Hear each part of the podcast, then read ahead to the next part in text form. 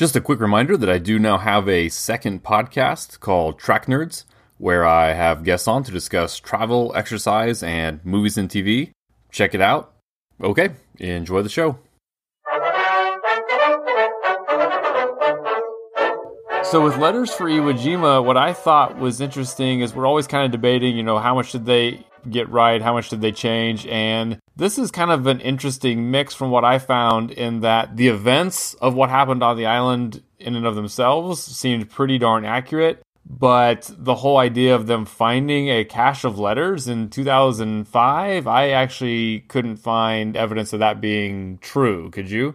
Uh, no, and so I... I mostly focused on just kind of the overall Pacific theater of World War Two. I didn't really look into this, but I, that's what I was going to actually ask you about. Okay. Was like how how historically accurate was it? Like, are those characters, are they the actual Japanese generals and admirals and lieutenants and stuff that were on Iwo Jima? Okay, so yeah, we can get it. So the story in the film and a lot of the events of what was going on is based on letters that the Japanese wrote home at the time, but my understanding is those letters were delivered and the ones they used were the ones they actually found on mainland Japan with the families, as opposed Gotcha. To being lost and then dug up sixty years later. Now, as far as the characters, so the main guy they focus on outside of Ken Watanabe's character, but like the the main like baker guy who's forced into conscription and, you know, taken away from his wife and stuff, he seems to be fictional and just kind of used as a proxy. Right. But but the main general, Ken Watanabe's character, is real. Oh, okay. He has his own Wikipedia page, so I would I would assume so. Correct. And and then, and also the the Olympian. Basically everything with the Olympian was true. Okay. Even down to being friends with Douglas Fairbanks and Mary Pickford. Like, that was all true.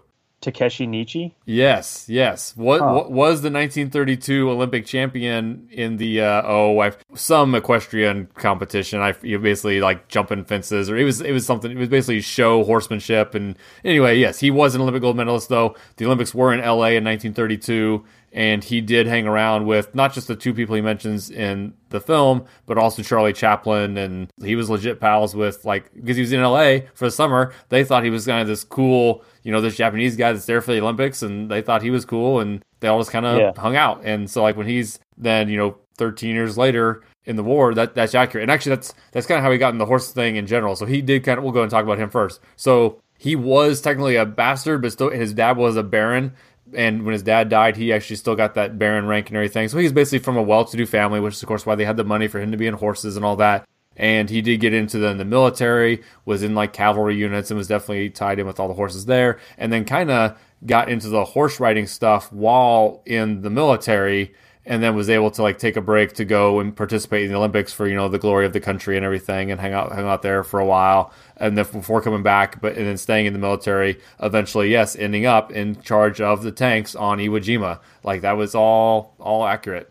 So framing the story itself, it is, uh, as we kind of hinted at, it's bookended by this discovery. These archaeologists, Japanese archaeologists, are kind of going over the island, excavating it like you would any historical site, and they dig up a big bag of, actually they don't actually show that it's letters at the beginning, we just see them, oh hey, I found something, and they start to dig something up, and then we flash back to nineteen forty-five, and they're preparing for the American invasion of Iwo Jima. Did you look into a little more of that stuff then, like the whole island hopping stuff? Do you want to get into that? Yeah, so the island hopping campaign, it was like a, an idea. They also called it the uh, the cartwheel. It was uh, kind of the brainchild of General Douglas MacArthur and Admiral William Bull Halsey. So after Pearl Harbor, um, they basically devised a strategy to capture these Pacific islands, turn them into airfields and naval bases, you know, that they could use to then get to the next island and the next island and so on and so forth. And so from nineteen forty-two uh, in Guadalcanal through Tarawa and Guam and Saigon, which I think they mentioned in the movie, they talk about the American fleet leaving Saigon before Iwo Jima. Oh, that's right. Yes. The campaign had multiple prongs. you know, it's not just like a straight line island to island. There's, you know, multiple prongs of this movement, uh, including battles in the Aleutian Islands of Alaska, um, battles in the Philippines. Um, that's kind of the, the western side of the island hopping campaign. And then, you know, culminating with Iwo Jima and Okinawa right before the atomic bombs were dropped in nineteen forty-five. But basically at the beginning of the war, the plan was just island, you know, hop island to island until you get to mainland Japan, which the Japanese thought was going to be the case. Um, and even most Americans thought was going to be the case, that, you know, there was going to be a, a kind of Normandy invasion two point oh that was going to take place on the island of mainland Japan. That was the uh, the intent at the beginning of the war anyway. Yeah, and that, and that seemed to be even the, the Japanese intent until it wasn't, basically. Right. So, oh, so here's something actually I, I'm not familiar with. So what kind of resistance were the Allies meeting with in, in the Pacific? So as we're going island to island, are we pretty much like, yeah, we're fighting, yeah, we're losing soldiers, but like, do we lose any of these battles as we're island hopping? Or are we pretty much just kind of going from one to the next? And yeah, it takes a while, but we're kind of winning so, every time? Right. So we're victorious pretty much every time, but like hard fought. Like okay. Nasty guerrilla battles, just like you see in the movie. Yeah. You know, these guys are like, I'm here for the emperor to die for my country. Right. If we lose this island, the Americans are going to use it to basically set up their base to attack us. So, you know, we're down to the last man, however many thousands of us there are on this island. We will all die before we give up. Right. The Japanese always saw surrender surrender as shameful. Even if it is, you're the last person left and there's a thousand Americans outside, that doesn't matter. You don't surrender. Was kind of right. their their mentality. So, yeah, so we see them on the island preparing for the battle, and you kind of then do get the, obviously this is kind of one of the last ones near the end, so morale isn't really high, but they do still have the pride, so they're still going to do their job. And early on we see, I guess I should say, try to pronounce his name, um, how do you say Watanabe's character name here? Oh, uh, Tadamichi Kuribayashi. Wow, bravo. I'm just going to cut and paste that to use every time here. uh, Kur- Kuribayashi? Is that close enough? Okay. Yeah. So, yeah. yeah, so early on, we see him show up, and it, it sounds like they got him pretty accurate. Like the, the and, and that's why we should mention here early on. So this is an American production directed by Clint Eastwood, but the Japanese loved and really appreciated this movie, and it was financially way more successful over there than it was over here. They had had a lot of beef with previous movies that depict, you know, Japanese people, because they'd either not hire Japanese actors, so the accents were all wrong, or just a million different things just weren't authentic. But Eastwood made a point of hiring Japanese actors and just getting everything right, having Japanese consultants. And so, and, and they also felt like, you know, the Japanese weren't vilified in this movie. They were truly getting a chance to speak their side of the conflict and weren't dehumanized in any way. And so I thought it speaks very highly of the film that the Japanese respected uh, what Eastwood did as an American here, and almost to a shocking degree. Like, they couldn't believe that an American made yeah. this movie that kind of so honored their fall here. And he had a the uh, the writer is uh, the screenwriter is a Japanese American as well. Yes, yes. Which I, I I didn't really. Sure, you don't think about that ahead of time. I think it's her. I, I think it's a, a woman actually. Oh, nice. Uh, yeah. So she she got nominated for uh for an Oscar for this. Okay, and I kind of even vaguely remember that. I guess, of course, this has been over a decade ago. But yeah, you're absolutely right. The uh, inclusion of cast members and a screenwriter, and I'm sure a sizable chunk of production crew, you know, that are Japanese, it helps tell both sides of the story. And this is also kind of a, not really a sequel, not really a companion piece, but, well, I guess companion piece. Probably. I think that's, yeah, that's the term I would use. Yeah, to uh, Flags of Our Fathers, which is, that's like about the Americans, though. Like, that's about Marines doing the island hopping campaign, whereas this is about the Japanese soldiers. Right. But yeah, so definitely companion pieces, both kind of about this conflict, and filmed kind of back to back by Clint Eastwood. So kind of kind of a neat thing. And again, you know, I've just kind of, we've been familiar with it since it began. But, you know, a lot of people, since this has been, you know, thirteen years ago, may not realize that, yeah, Clint Eastwood did back-to-back movies about Iwo Jima, one from the American side, one from the Japanese side. And pretty universally, the Japanese side here in Letters from Iwo Jima is considered the far superior film.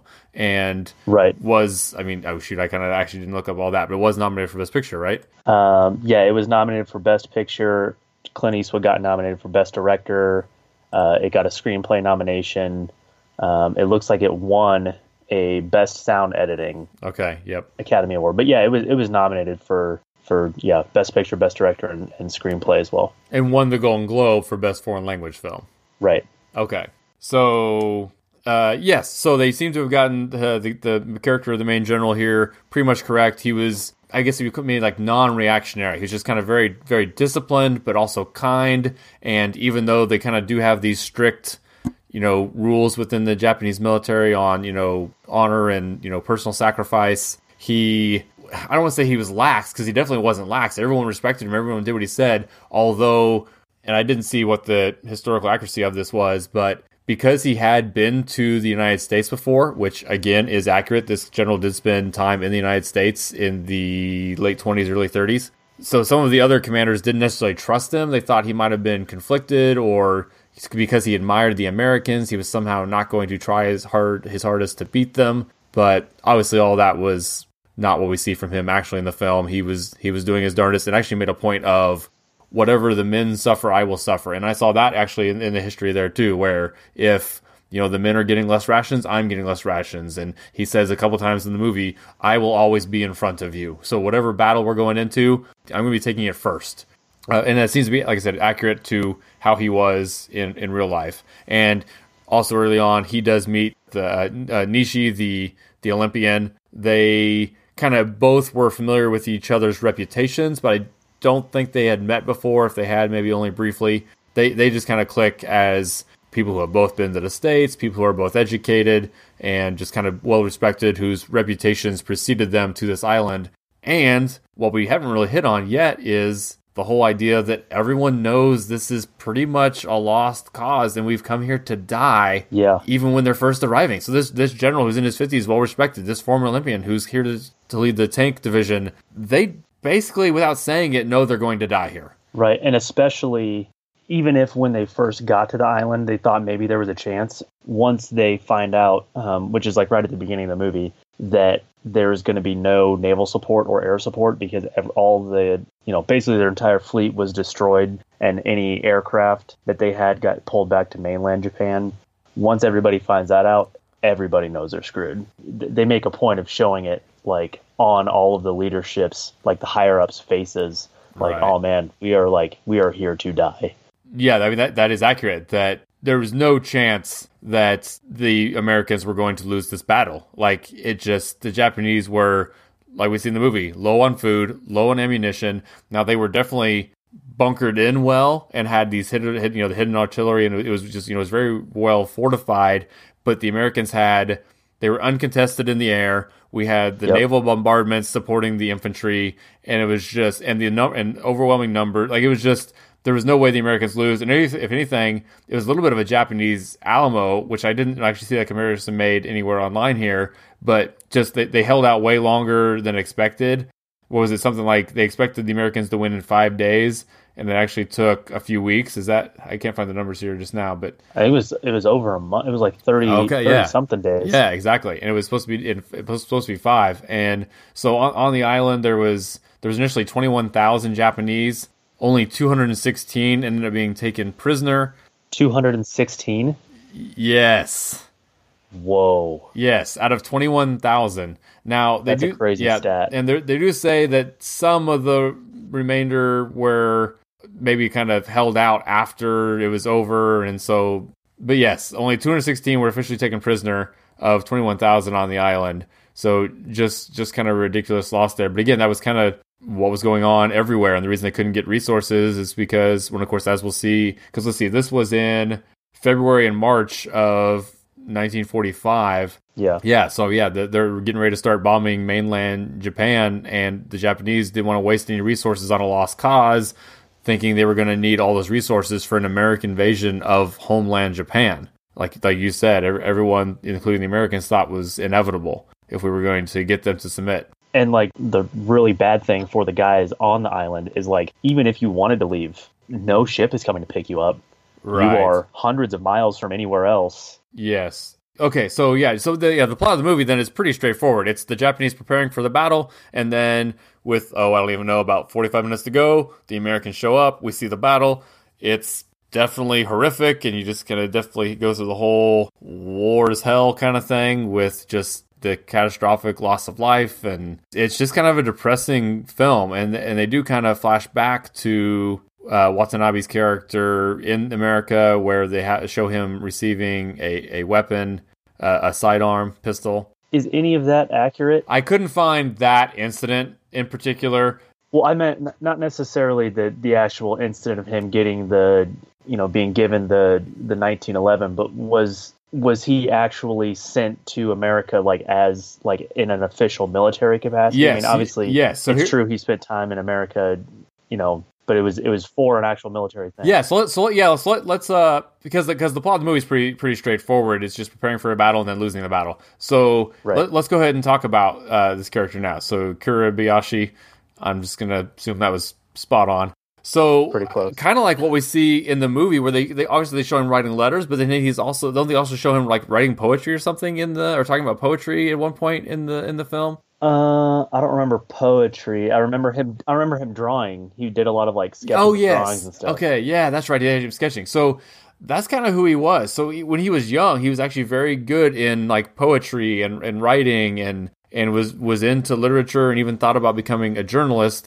and his teachers kind of persuaded him to join the military. Again, nationalistic pride in Japan at this time was through the roof, and this actually even kind of dates back to, we talked about when we were doing Battleship Potemkin, how the Japanese had beat the Russians to kind of enter the world stage. Well, Japan kind of, end of the nineteenth century and early twentieth century, was developing this very, very high opinion of itself. I think we probably talked about in the in the Ip Man episode, we kind of were talking about that a little bit as well. And they kind of just saw themselves as the best people on earth. And it, by golly, it was time we get ours and do something about it. And even, and I've probably mentioned it before on, on various episodes when we were, we've been in Japan before, but the simple red dot on the Japanese flag, it's the sun. This is the land of the rising sun. So they see it too as on the whole planet, the first people who get the sun every day are the Japanese. And we're having these military successes, and we're, you know, becoming more modernized, and, and we're kind of badass at it. And so egos were high. Right. And the, the evidence was on their side. They're like, yeah, we're like kind of the new best country in the world. And the yeah. evidence was on their side. Like they're, they're beating Russia, right. They're beating China, they're taking right. on the Americans, you know, they're doing all this expansion. So it's like, why would you why would you attack the Americans? It's like, because they thought they were invincible. Uh, I think yep. we can kind of relate with uh, overconfident arrogance and all those kinds of things. And, you know, maybe when we were going into Vietnam, you know, a few decades after this. So anyway, so you can see how this young student who's good at writing and, and interested in all that kind of stuff gets kind of coaxed into joining the military for kind of pride of his country. And yes, in nineteen twenty-eight, he was sent to Washington, D C, and then kind of spent a couple years, and it was all part of, it was like military research. So so the United States had no reason to think Japan a rival at this point. We're just kind of too far apart to ever be in anybody's each other's way. And so he spent a couple years just kind of learning military and industrial things and just kind of seeing how they did things in the United States to kind of take that information back to Japan. And Kuribayashi even kind of later mentioned, yeah, I was in the United States for three years when I was a captain. The Americans taught him how to drive because he was really into cars and stuff. And he thought it was interesting to see, you know, the connection between the military and industry. Um, he went to Detroit and saw how they were doing things up there. Yeah, he was he was here as far as the specific incident in the movie. Hard to say, but he went all over. It looks like he was, you know, hanging out at Harvard at one point, and just, yeah, he spent three years in the United States. And it's very realistic that he would have had a conversation or a dinner similar to what we see in the movie where they gift him with that pistol. Because, yeah, then it was, you know, he's been back in Japan for a decade before Pearl Harbor ever happens. So a lot, a lot, a lot went down in that in that time. But yes, and then he, so yeah, in the, as far as his demise in the movie, he kills himself kind of right. Oh, yes, yeah, he shoots himself because, again, it's the whole, the honor of suicide to avoid capture and all that. That's what happens in the movie. In real life, we don't know what happened. His body was never actually recovered, so it's just obviously assumed he died in, in the battle, and there's various theories on where exactly he might have died. Here's one other note I wanted to mention on Nishi, the Olympian. Because everyone knew this was a lost cause, there was actually a big push by the Americans to get Nishi in particular to surrender. They're like, because he was a famous Olympic athlete that the Americans yeah. knew they were about to kill, they're like, please, please surrender. We want to save your life. We don't want you right. to die for this cause. and he basically just ignored them. It, it sounds like the message probably did get through, and he was just kind of too proud. I mean, again, we don't know exactly what was going through his mind, but the one other thing worth mentioning here would be, and again, I don't know how to say this as well, but the Kempeitai, Kempeitai. Oh, uh, the, yeah, Kempeitai. Kempeitai? Kempeitai? Yeah. Yeah. I want to say they're like the Gestapo, but in Japan. Correct. That's what I found as well. Yeah. Only without all the, like, Jew-hating stuff. Yes. Oh, it sounds like from a ruthless standpoint, they were every bit as ruthless, and kind of just, honestly, probably because there isn't the latent, or not latent, the, the blatant racism associated with it, their atrocities seem to be just kind of ignored. And I don't necessarily have specifics, but just kind of in general terms, it sounds like these guys had a reputation for being every bit as ruthless and violent and cruel when they were going about doing their things in, in Asia. Yes, very, very much the Japanese Gestapo. So in the movie, we meet one character who it, it was part of this group. So where his basically his uh, fellow soldiers assume he's like kind of a, oh, like a narc or a plant, or basically someone sent there to spy on them and report back on when they're not, you know, doing what they should be doing. Because basically these would be the guys who, if you were disloyal to Japan, or even if you were a Chinese person who, in land occupied by Japan, they might arrest you for that. That would be these guys for, you know, undermining the cause. So when this guy's there on Iwo Jima, some of the other soldiers are skeptical about his presence. But we learn in the film that he had been kicked out for basically showing mercy. Now, but again, though, that specific incident, I couldn't find anything about, and I don't know who all was there. And it's very possible that someone in that was there, but honestly, our sources are kind of almost too broad to find a lot of these little details. These are things based on letters. It's very realistic that something like this did happen. It's just not right. a big enough of a thing to be written about on the internet, unless you you you have to get really into the writing of this movie and the actual letters they used as their source material. So the, you brought up the uh, the Kempeitai, which reminded me of, well, and we were talking about, you know, atrocities in the Pacific Theater. Um, the Kempeitai was originally was the uh, the unit in charge of Unit seven thirty-one, which is kind of like, well, it was a place where they did uh, it was a, a biological and chemical weapons research, like R and D unit that the uh, the Japanese had, um, and the reason that it's so uh, infamous to this day is because they experimented on humans. Yes, okay. A lot of prisoners of war. Yes, yeah. I mean, stories of stuff that happened there, just as, if not in some cases, more so terrifying and just brutal as the uh, Nazi concentration camp stories from okay, Auschwitz yes, or yes. you know anywhere else. Yeah, and um, a lot of the uh, scientists, including the general in charge of it, Shiro Ishii, uh, they actually they got immunity from war crimes because they agreed to turn over all of their findings, all the the data from the research. Oh, wow. So at the end of the war, they told the Allies, hey, we did all this terrible stuff and tested all these, you know, chemical and biological weapons on humans, but if you don't hang us for war crimes, we'll give you all of our data. And the Allies said, that sounds like fair trade to us. Wow. Science in exchange for justice, although I'm also not a death penalty person, so I guess if they, I would hope they still got imprisoned, I guess, but so yeah, I was kind of seeing hints of that as well, that they were they were bad. So the island itself, Iwo Jima, lies about seven hundred fifty miles south of Tokyo, and the first Europeans kind of stumbled across it in the seventeen hundreds. So even like Captain James Cook, who was famous for exploring the Pacific and kind of all over the world, he charted it in seventeen seventy-nine, and it was called Sulphur Island, because this is, you know, just like a lot in this this big ring of fire around the Pacific, a lot of these are kind of that, and even in the movie, it looks like that volcanic ash that we're kind of seeing them run through. So it's definitely a volcanic island, and I don't know if it specifically smells like sulfur, but the, the name is, is apt for a volcanic island. And the, the Japanese Iwo Jima is kind of loosely from that. So it's it is roughly speaking the, the Japanese for Sulphur Island, but the language is complicated and I don't fully understand, but roughly speaking, Iwo Jima is Japanese for Sulphur Island. Okay, and then the U S occupied Iwo Jima until nineteen sixty-eight, so another twenty-some years before returning it to Japan. Oh, uh, I thought this was interesting too. So in November of twenty fifteen, Iwo Jima was placed first on a list of dangerous volcanoes, and they're basically thinking that there's a one in three chance that uh, it'll erupt this century. And that's about all I had. Any final thoughts before we kick it to next week? Well, I, I just kind of I wanted to bring up the island hopping campaign as a whole. It involved, obviously, all of the uh, military services, um, but is holds a particularly special place in the history um, of the Marine Corps. Of which you were a part? Yes, and Iwo Jima specifically, the National Marine Corps War Memorial uh, in Virginia is also called, you know, the Iwo Jima Memorial because it depicts the Marines raising the American flag on Mount Suribachi, which is a photo that I'm sure everyone has seen. Yes, yes, the famous flag raising on Iwo Jima, yeah. Right, even if you don't necessarily know, hey, that's, you know, Marines raising a flag on Mount Suribachi, you've seen the picture before. Is that the memorial on the north end of Arlington there in Virginia? Yeah. Okay, yep. I was there last summer. I saw that. Yeah, yeah.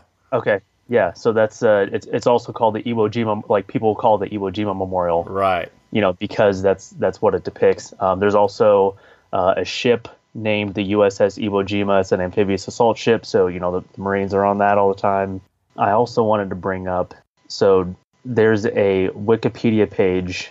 A whole Wikipedia page that's just Medal of Honor recipients from the Battle of Iwo Jima. Oh, wow. So there were twenty-two Medals of Honor awarded to Marines on the island, uh, twenty-seven total for military personnel, but twenty-two just for Marines. And that's over a quarter of all the Medals of Honor awarded to all Marines in all of World War Two were on Iwo Jima. Hmm. Oh, and it's also the location where John Basilone died. So he was awarded the Medal of Honor for actions on Guadalcanal in the Solomon Islands. He went back to the United States because, you know, hey, you kind of you did your duty. You know, you got the Medal of Honor.